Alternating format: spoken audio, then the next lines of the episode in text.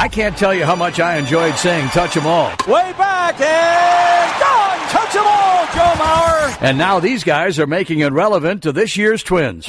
Now, our two resident hardball nerds will attempt to touch 'em all on the week's news surrounding the Twins in MLB. Here's Phil Mackey and Derek Wetmore. Hey everyone, welcome to another episode of the Touch 'em All podcast. Another outdoor episode of the Touch 'em All podcast. The Twins have been playing so well on the road and so crappy at home.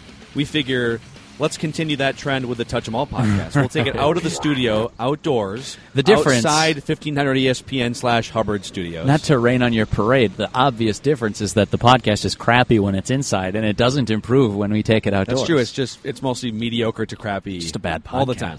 Uh, what what if I told you, even though the Twins are coming off of a four game sweep at the hands of the Indians, they're now zero seven, I believe, at home against Cleveland, and uh, they also got smoked at home by by Houston. So they've been put in their place by a couple top American League teams.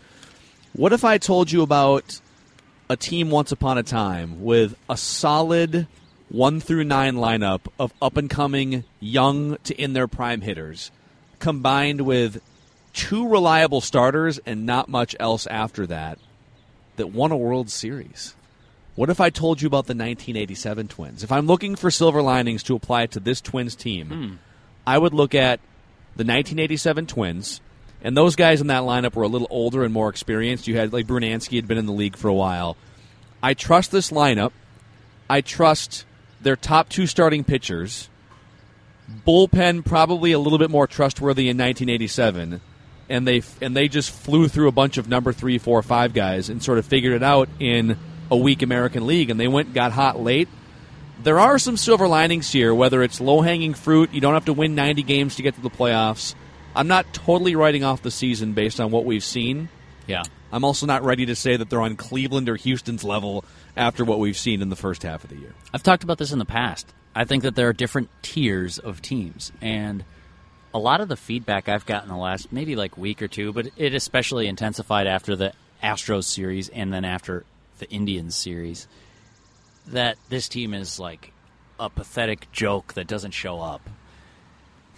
And I'm not ready to go there yet. That's like the fourth tier of teams for me. The bottom rung, the you're just playing the season out because the league rules say that you have to that's not this Twins team. I don't think the Twins, as, before the Indian series, I know it went down a little bit, but they legitimately had a top third offense in the big leagues, top ten. Um, and I don't know. I think they're sixth in weighted on base average right now as we sit here. I, it, that might be true. I, I knew it had gone down. They were Robbie Grossman is uh, is is number one by 50 points in weighted on base Right. average. No, not quite. Well, they have. I mean, they. If you look at WOBA or you look at weighted runs created plus, they are a top third offense. I said that went down in the Indian series. I'd have to check how far it went down, but I mean, I don't think it's preposterous to think that they could keep that up. I think you could get more out of Brian Dozier, or you should expect more anyway. I think you expect more out of what Jorge Polanco's giving you right now. I think Eddie Rosario's been a hole in the lineup, and eventually maybe that flips over to either Robbie Grossman or Zach Granite. Uh, Joe Mauer, I don't know. We'll see what he gives the full season. I, my only point is that even excluding for Miguel Sano's MVP like start, this is a legitimately good offensive team, in my opinion, and I don't think that it qualifies the Twins as that bottom rung team, that fourth tier out of four. And I'll, I'll go through the tiers again if you didn't hear it on previous episodes. The fourth is the teams that don't belong in like in the major leagues. If there were relegation, the teams that would be looking over their shoulders. Uh, that was the Twins last year. perhaps. Absolutely. Never going to make the postseason. No hope. Might as well trade everything that's not nailed down. Then there's the third tier that's like, maybe playoffs? Hey, I mean, could we win in the mid 80s? And is that enough this year? You're kind of doing the math on the wild card standings. There's that team. Then there's the team that's like, oh, yeah, we're going to the postseason. I just, ah, boy, I hope we don't catch the Nationals in the first round. That was the Twins from 2001 through 2010. we're going to the postseason. You know, you feel good about the lineup. You've got enough pitching, uh, barring some kind of injury to your stars, which happened a couple years in there. But that's going to happen to any team over the course of a decade. All right, we're a postseason team. How are we going to match up? How are we playing when we get there? Is Liriano healthy? They're all those are the questions that second tier teams ask, and then there's first tier teams, which I think is the Houston Astros. Uh, last year would have been the Chicago Cubs, the Nationals. I think this year, the Nationals probably do have to fix their bullpen to really be in that upper echelon. Yeah, which actually, I you know, it's funny. I was uh, we have Hubbard stations in a bunch of different markets. I was talking to one of our friends in Washington D.C. from WTOP Radio out there, who follows the Nationals very closely. yeah. And he said there's a feeling in Washington D.C. that they won't make that big trade for, say, David Robertson. And not to like hijack this conversation, I think the Twins should be in the market for, say, David. Rob- I don't. I don't know why the top relievers on the market, the guys like David Robertson, just have to be going to the Nationals. Just Yeah. well, he's going to the Nationals or going to you know the, the New York Yankees or whichever top team. I think you can get.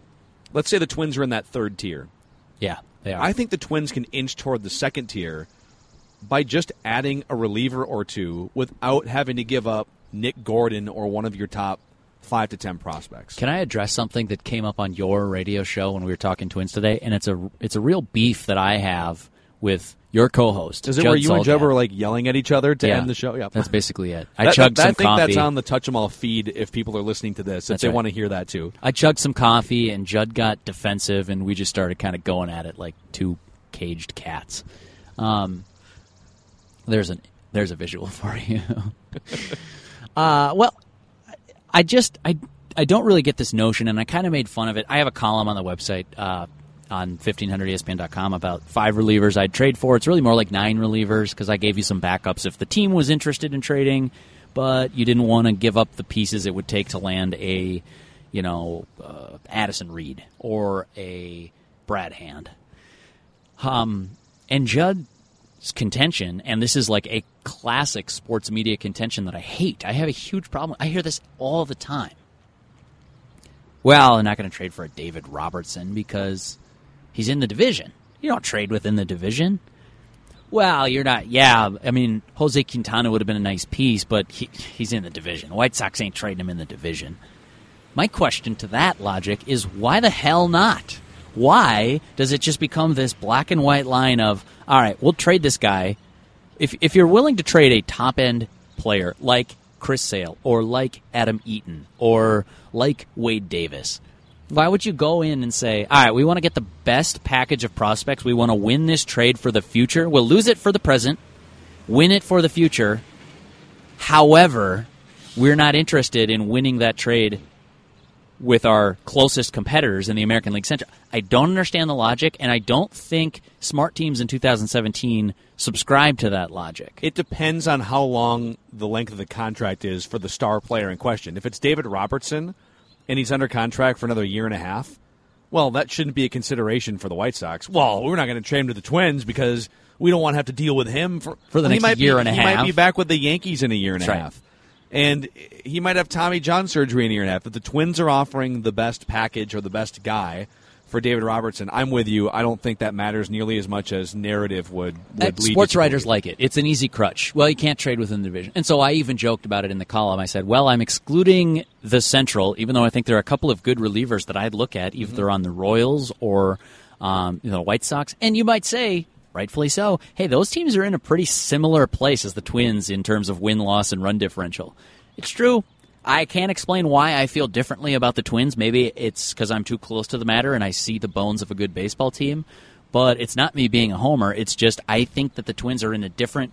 Uh, they're in a different spot on the win curve if you play this thing out for the rest of the season. I think that the Twins are a better team than either one of those two. I think if I'm the Royals, I'd jumpstart my rebuild by trading some of those big names because you can't re-sign all of them. I think if I am the White Sox, you know, I'm clearly I've made my decision. So you play this string out. You're not adding pieces right now. If you're the White Sox, it makes no sense based on what they did this winter. But if you're the Twins, it's a little bit different. And I really would be looking to add right now, whether it's a starting pitcher, which I know is much much less likely because the starting price is higher for those guys.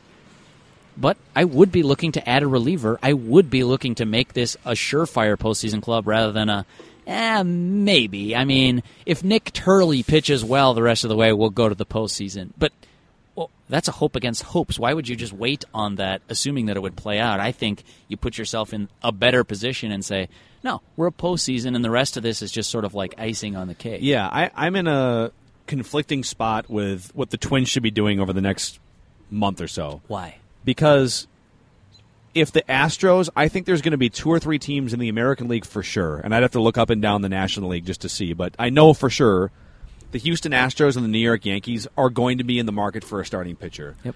The Boston Red Sox are now multiple games over 500. They're contenders. Rick Porcello has been terrible for them. Rick Rick Porcello had a pop up season last year. He's not Cy Young caliber to me. He's a solid pitcher who's also underperforming this year. But if they thought that all of a sudden they just had discovered that Rick Porcello was an ace and um, and now they're finding out that he's not a year to year ace. I don't think they thought that. Yeah, well, and well, whatever. Like they got lucky with Rick Porcello Yeah, last sure. year. They need a pitcher if they want to compete at the level that they want to. That's right. If one of those teams comes to you and you're Derek Falvey, Thad Levine, and says, "All right, uh, Gerrit Cole's gone because he went to one of the he, Garrett Cole went to the Astros and we're the Yankees. We need to to load up on this arms race." And hey, Twins, we know that technically you're in buy mode, I guess, because you're hanging in a weak division and Man, that's awfully you're condescending. like around Cashman. 500. We're going to overpay slightly Yeah, to pry Ervin Santana away from you. sure. I think I make that trade and thus punt on the season because I'm not sure if there's ever going to be a point um, with with higher value uh, attached to Ervin Santana where I could make that trade. This uh, uh, we're not going to know what's behind door number one, door number two, number three. So we're, it's all just crazy speculation until we actually see names involved. But I don't know if I would just for sure hang on to Ervin Santana because this team might have a chance to get that second wild card Yeah. spot. I, I should add, I look at this through the prism of the Indians being the clear cut best team in this division. I think Cleveland starts to run away with this a little bit. I think Cleveland creates separation of multiple games between them and the Twins over the next couple months. Cleveland just has a much better team, bullpen, starting rotation, even Yeah. though Salazar's been hurt and ineffective. I mean, Corey Kluber is back. I that team and they they're they're pulling ahead of the Twins with Jason Kipnis still cold. Yeah. And, And no with Michael Carlos Brantley. Santana still cold and Brantley's on the disabled list. So Yeah. um, if it, it all depends on the offer. For sure. If I don't get a great offer for Ervin Santana, then okay, I can let it ride and I can take my chances and try and snipe that second wild card spot for 85 games. They're in a really good spot. They could also trade Santana in the offseason or they don't have to. I mean, Yeah. they're they're in a pretty good spot now that they're the lineup is coming together and Jose Berrios' light bulb is going on and they've got some young guys who are contributing offensively. So I've got like four things to say to that, and I'm going to try to say them all before I forget them. One is that the Twins are kind of like the small stack at the table, and if to use the poker analogy, they can kind of play a little reckless. So, uh, yeah, you could sit tight and wait for a monster, which is what a lot of fans I hear arguing on Twitter. Just wait it out, play out the string in 2017, trade Brian Dozier, trade Brandon Kintzler, trade Ervin Santana, um, or or you could just kind of mess around and get into some hands that you maybe don't belong in and hope to get lucky on the flop. And now you're in the driver's seat. I'm not saying they could get themselves into the driver's seat. So that's point one. Point two is that entering the weekend, the Twins and Indians had scored an identical 310 runs in an identical 66 games. The difference between those two teams, despite identical records, it was eerie how similar they were in those regards. Not so similar on the pitching side of things, as national pundits, uh, you know, wax over what's gone wrong with the Indians' pitching staff. Uh, the Indians had still given up, on average, one fewer run per game than the Twins. That's in amazing. that stretch. How shocking is that? I mean, not shocking if you've watched this team, Mm-hmm. but an amazing disparity in two teams that you might think are eh, otherwise kind of similar in terms of early season production. Now, I agree with you. The Indians probably turn it on. So if you're the Twins, you're playing for probably a wild card spot.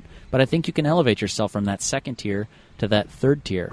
The other thing is that this is my third point that if you're if you're Derek Falvey, if you're Thad Levine, I'm okay with thinking laterally right now, being flexible to either be buyers or sellers or both. You're that short stack at the table. You can kind of play weird if you want to. You don't have to play by any sort of book. It's not to me. It's not either trade for Brad Hand or trade Ervin Santana, Brian Dozier, Brandon Kintzler, Robbie Grossman, Eddie Rosario, and anyone else that you feel shouldn't be here long term there's kind of an in between for me. And you mentioned the Yankees offer. If somebody overwhelms you for an Ervin Santana, I'm absolutely considering it. So my point, my contention that the Twins should trade for a reliever right now, and I gave you nine names to consider, that doesn't necessarily preclude them from also listening when someone else calls and says, "Hey, we needed some bullpen fix. We're looking for a seventh inning guy, and we like that ground ball guy, Brandon Kintzler, or we like that young lefty with team control, Taylor Rogers." What would it take to get him? If I'm the Twins, I'm listening to that. I'm not saying, screw you, we're buyers. Click. Yeah. That's not in my cards if I'm the Twins. The fourth and final thing that I'll say, and I'm so impressed with myself that I remembered all four of them. That is impressive. I really thought I was going to forget I, half expected tangent on the second one, and then What were we talking what was about? the third one? we'll get to it next episode. I do, I do that with my friends and family so much. Like, I had a point to make. Two great points off that. Okay. Half hour later, what was the second one? What were we talking about? Oh, so the Twins. Uh, Do you so remember the fourth one? The now? fourth one is that if you're the Twins and you're knocking on contention's door, I understand and in fact appreciate that there's this giant swarm of Twins fans on Twitter who are in Sam Hinkie hashtag trust the process mode right now. I fully respect that, and that was my boat this winter. It was let's see what you got. 2017's a learning year. Don't care if they go to the postseason. Can Sano play third base? Can Byron Buxton build on a strong September? What is Jose Berrios going to? All these things. It's a learning year. Can Jorge Polanco play shortstop? Now that the Twins are kind of answering those questions, and they've jumped out ahead of our expectations for how good they were going to be this year, they're maybe ahead of the win curve projection that I would have expected. So maybe the math changes.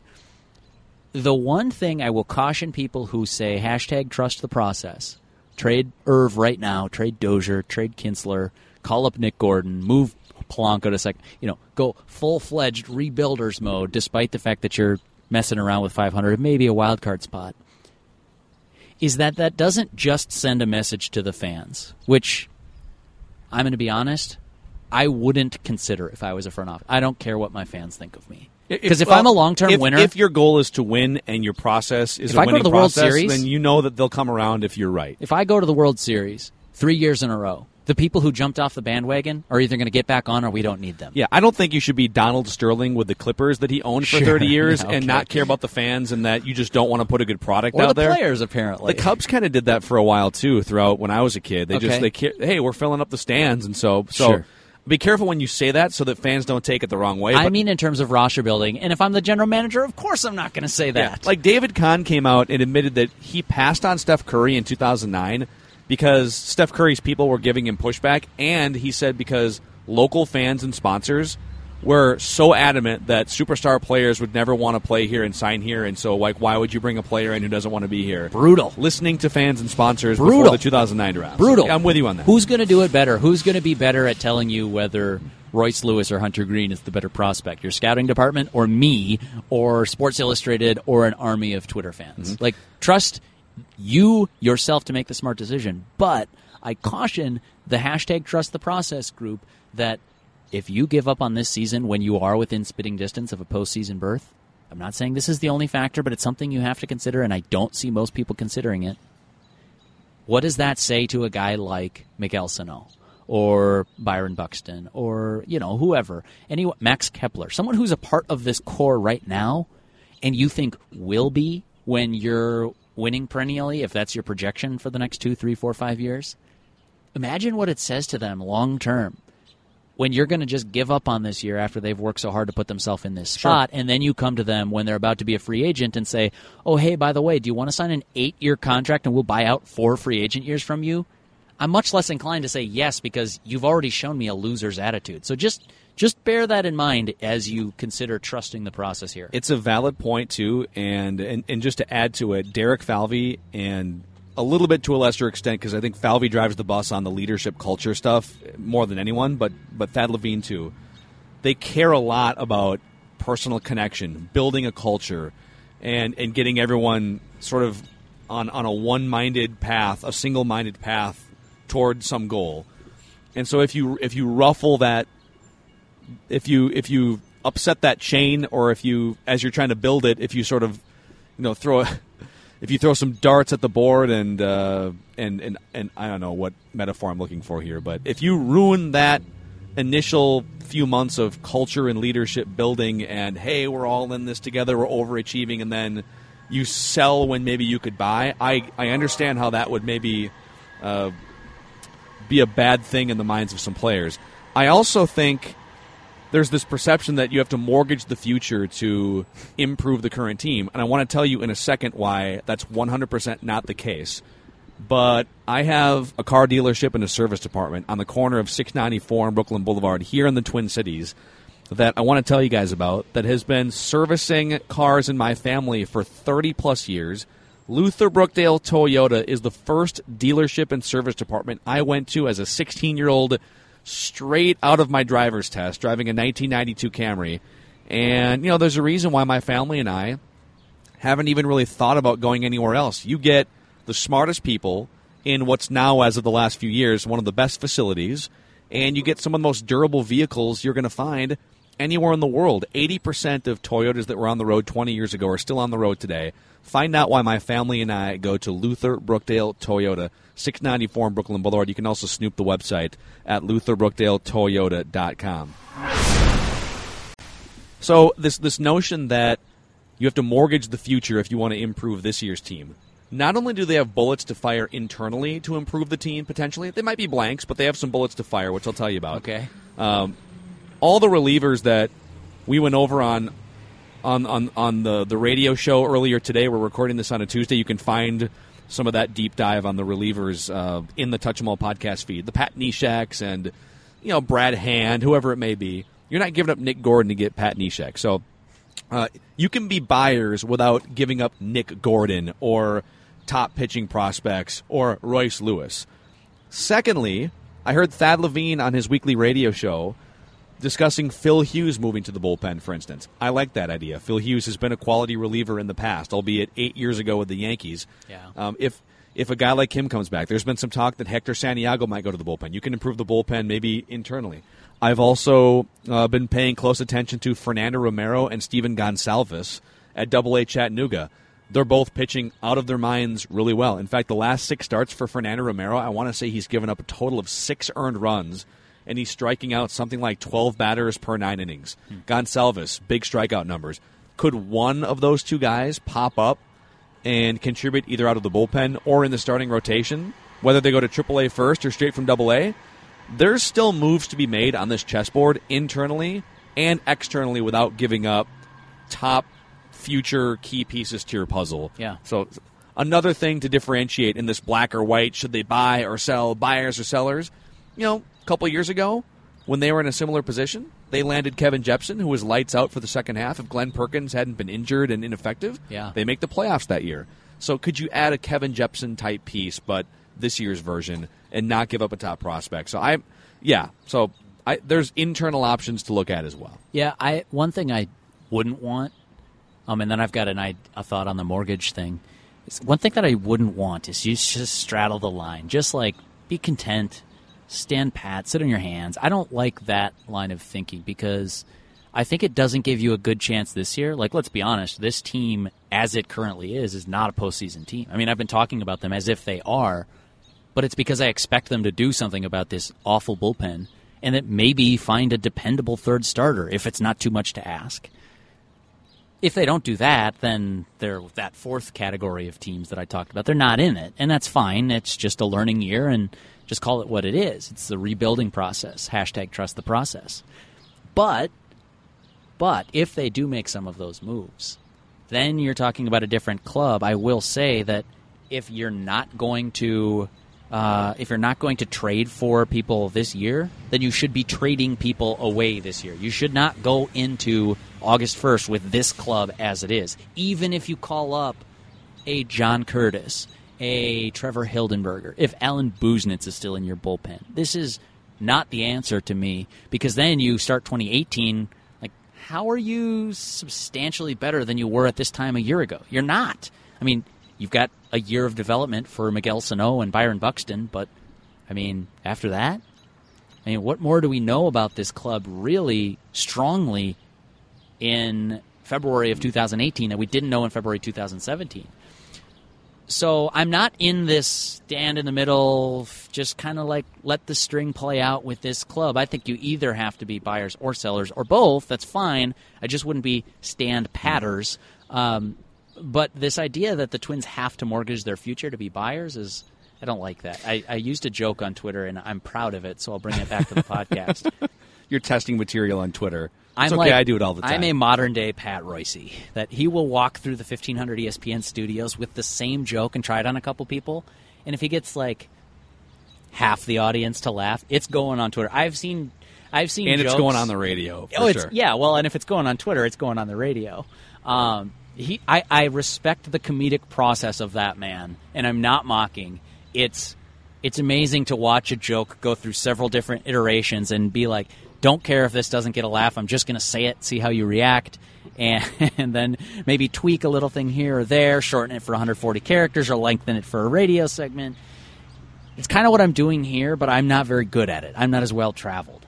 Uh, this idea that they'd have to mortgage their future, I think, is wrong to me because that would mean trading like you're trading Max Kepler and you're trading Berrios or you're trading Tyler Duffey or you're trading Nick Gordon or whatever. That's mortgaging your future. You're taking on a 2nd I'd be fine if they traded Tyler Duffey. For Well, sure. I'm just saying. I don't know why you randomly threw his name in there. All right, he's not. He's you maybe just not threw in like like perennial all star caliber players and Tyler Duffey in the same sentence. He's maybe That's not. fine. A, he's maybe not a cornerstone. like piece, Miguel like Sano could have been in that sentence. Tyler Duffey was the second guy you listed. Third. Yeah. You know, like the you know, like the Byron Buxtons and the Miguel Sanos and the Adam Wilks. All those kind of guys. All right. Now, I don't know who's being more shameful. Tyler Duffey does not belong in the same category as Adam Wilk, but I'll digress. You're right. I, I probably oversold his stock there a little bit. I, I wouldn't take out a second mortgage, uh, a giant loan from the bank to help pay down my house that I'm underwater on. But given the current interest rates, I might consider refinancing that home. I might get a little extra side money and take it and say, all right, I'll spin a. Oh, you want to you want a Brandon Kintzler?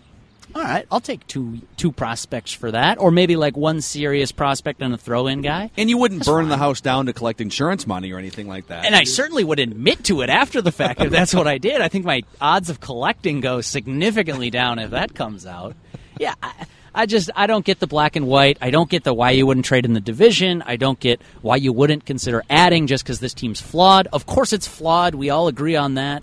And then I also don't get the like the passive. I, I, I think you're leading from behind if you sit on your hands and say, well, this is the roster we assembled and we'll see what happens. That's a loser's mentality. I think trading would be fine. I think trading for or away, I'm cool with either. I'm just kind of getting to the point where we've got to learn what this Twins team is. And that probably happens over the next three weeks. Uh, one, one last thing for you here on this episode of Touch 'Em All, and then we will, like the rest of you, take a peek at what they do against the White Sox this week. Depending on when you're listening, we are recording this just before the first game against the White Sox. Did you like my refinancing joke? Uh, it was fine. Yeah, it was some okay. work. I would. I, it wasn't. I'll shape it Certainly didn't like gut reaction last. No, laugh. I did pack Yeah. a punch. I got, I got to, I got to sharpen that one. a It was too long more. of a build up, to be honest. We started fighting about Tyler Duffey. Um, you mentioned Byron Buxton in there somewhere, and I he goes through these stretches where light bulb is on. Here it is, light bulb is on, and then he'll go back to pull happy, which is where, kind of where he's been the last month, but. He's been able to make enough contact. A lot of ground balls to the left side. Even his base hits are all left left. When he was going really well for about three weeks, a lot of the hits were up the middle, fastballs driving him to right field it still feels like he's doing just enough offensively to stay in the lineup on a regular basis, and they're getting more comfortable just pulling him out once or twice a week and putting Eddie Rosario in center field, Sure. or or Max Kepler. I'm just. We, you definitely have to maintain patience, as we're seeing with Aaron Hicks finally breaking out in New York. Yeah. But I just wonder why he continues to go away from the thing that works the best, which is opposite field, up the middle, and then eventually when you get comfortable, maybe that takes another year or two, where you can consciously pull the ball, but you're doing it from a place of knowing exactly what you're doing. He's still pulling the ball, I feel like, because he's jumpy and because he doesn't know exactly what he's looking for at the plate. And he's striking out on some of the same pitches, these low and away breaking balls. Um, I'm not seeing as much progress from Buxton as I hoped when he got hot after the initial putrid start to the season. Yeah, I- but he's still enough to keep him up. He's you know, it's- he's in a weird spot. He's fascinating because he might be one of the best defenders in baseball. So he's in the lineup. He's not getting sent down anytime soon. But you, you know, to use batting average, you'd like to see him hit better than 200. His OPS is finally up close to 600 from the 300 range about two months ago. 600. Drawn some walks. 600 is not an acceptable number. 700 would be acceptable for me. Sure. If he was getting on base at, let's say, uh, a, a 300 clip and slugging 400 Yeah. with some extra doubles and triples and stuff mixed in there and playing gold glove center field defense, I don't want that long term. Long term, he should be closer to 800 OPS and closer to 330 weighted on base for those Woba fans in the audience. He is seriously. This was last weekend. I tweeted it. He had a couple of hits in a game and a walk, and I was like, Byron Buxton is still a fascinating player. That hasn't changed, but he's still unacceptably bad offensively. Like if you were just isolating his bat, he had like a 252 woba at the time, which if if you're not real familiar with the scale, that's bad. That's very bad. Think about it. I don't know how you think about woba. Is it kind of in terms of like what on base percentage It's would close be? to what on base, yeah. It's how I think about it. 300, you're kind of like, oh, it's okay. All right. I hope you have some other contributions to offer. 400, you're like, yep. Best right, player in baseball. We'll take it. Yeah. Uh, He's at 258 right now as we do this see, podcast. See, that's just not enough for me. Uh, like I have, I've, lo- I've, I've raised my expectations for Buxton, and I'm fine to have patience. And if you're the Twins, you have to exhibit that patience. But it's just annoying that it doesn't get better. And in the process, I think I could poke holes in the process for what the Twins are trying to do with Byron Buxton right now. I don't want him to be a ground ball speed guy. I also don't want him swinging and missing all the time, so I understand the trade off that you're trying to trade power for contact. Are they consciously telling him to trade power for contact right I now? I think so. I think it's pretty clear with his approach. Like, I, I would be surprised. I'll put it this way: I'd be surprised if they weren't. It would surprise me if they were saying, "Keep doing what you were doing while it was successful." I think they're saying, "Bat to ball first, and we'll build from there." Now, if there's another step after that, okay, once you start making contact regularly, well, add in these other layers. I would be okay with that because that's more of a long-term play, and if you don't hit for contact, you can't hit for power. Like I, I understand this new age philosophy of the Josh Donaldsons of the world. Just let her rip, try to hit a fly ball. Some of them will leave the park, and you'll get paid. I get that. But if you're a guy like Byron Buxton, who, when sometimes he was trying to do that, was swinging and missing at 50% of offerings, that's not, uh, y- that approach won't work. But I will his, say, his real quick, just another stat to throw in here. His isolated power, which is the gap between your batting average and your slugging percentage. So, uh, if all you hit is singles, then your slugging percentage would be the same as Joe your batting Mauer average. usually has a bad ISO, Yeah. whereas Miguel Sano will have a great ISO. like best in the league ISO, right? Uh, last year, a, a 200 isolated power, a 200 ISO is really good. If you're hitting 300 and slugging 500, or hitting 250 and slugging 450, 200 is a you've you've got some pop, or you're churning extra bases if you have a 200 ISO. Basically, the way I think about it is you've got enough pop to offset what could be a low batting average, like Yep. a Brian Dozier. and if you got are- both, yeah. then you're you yeah. know Mike hitting Trout. 300 with a 200 ISO, you know. But but people say, well, Dozier, he hit 42, but he wasn't that valuable. He hit whatever his batting average was. Stop looking at batting average for Brian Dozier. Never cite batting average when you're talking about the value of a Brian Dozier. It completely misses the Can point. you get on base, and when you get on base, can you get extra bases? Is are- those are the two equations for run scoring. Buxton had an isolated power of 205 last year. He slugged 430 with a 225 batting average. So batting average, you want that to be higher. The on base was low at 284, but Yeah. enough singles into doubles and doubles into triples that he. And I think he had an inside the park home run in there. Some homer pop in September. This year, his isolated power is half of that mark. It's Yeah. 104. Yeah. So if he were just turning more of the, if, if he were just hitting balls to the gap that most guys would, you know, the ball gets cut off and most guys round first, and he was turning that into a double an extra five or ten times this year, I think you could almost live more with this offensive performance if it was just a little bit more power or extra bases mixed in. I, ju- I want him to get on base better than what he's doing right now, Sure. and I have Agreed. This could be the kicker. Uh, Twins fans not going to like this one, but I'm about telling the truth on this podcast. Remember uh, this offseason, Phil, when you talked about Buxton's floor? You remember the player you compared him to, former top overall pick, speed guy, Upton, yeah. some power. The artist formerly known as B.J. Upton, now Melvin Upton. Had a scout at Target Field ask me this weekend, an opposing scout, doesn't work for the Twins. He said, "Tell me what you think about Buxton." I said, "What do you mean?" And he said, "I don't know. It's just there's something there. Great defender, but offensively, is he maybe B.J. Upton?" That Yikes. scout's been ducking into ESPN Twin Cities. I said, "Boy, have I got a podcast Yeah. for you." I mean, it's a, it's an easy right-handed batter, uh, African American. Sometimes we fall into the lazy scouting comps, but free swinging, athletic ability out of this world. There's just something missing when he's at the plate. He's just not fully getting what pitchers are trying to do.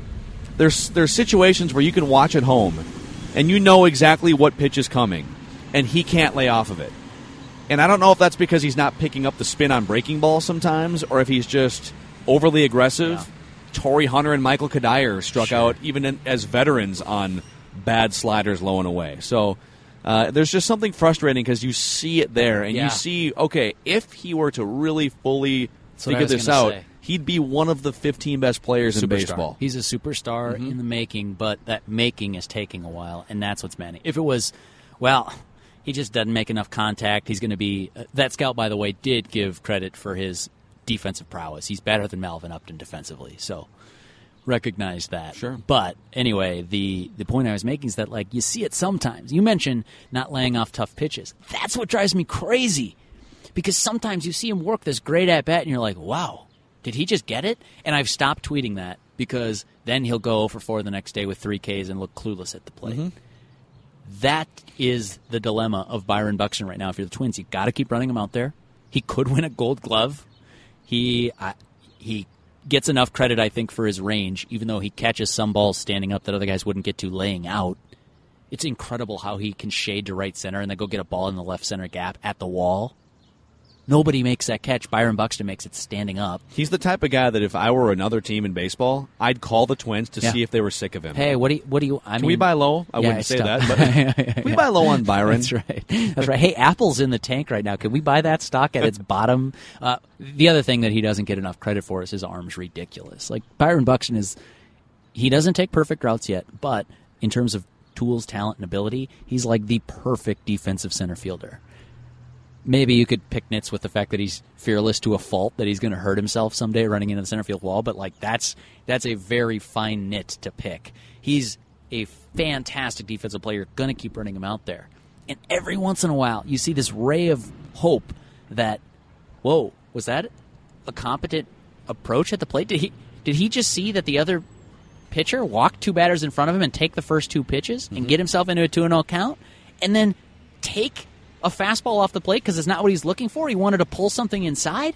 Oh my gosh. Now he's got himself into a 2 1 hitters count. This is what good hitters do. Yep. And then swing and miss at strikes two and three. And you're like, well, all right, so much for that. I will say, no matter what happens for the rest of this year and probably for the rest of next year, Byron Buxton is 23 years old. Next year, he's 24 years old and dabbling with success in the big leagues. I constantly lose sight of that fact. I'm constantly annoyed with his sort of plate approach because I see this like awesome player in there and it's not ready to come out yet.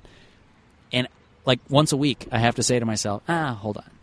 He's 23 yet. He's it's it's a process. It's going to take him some time. Don't give up on this because it's still in there. So that's my my nutshell Byron Buxton in a long form he- narrative. He, is, with all the frustration, he is still one of their absolute most valuable assets, right there with Tyler Duffey. That's right.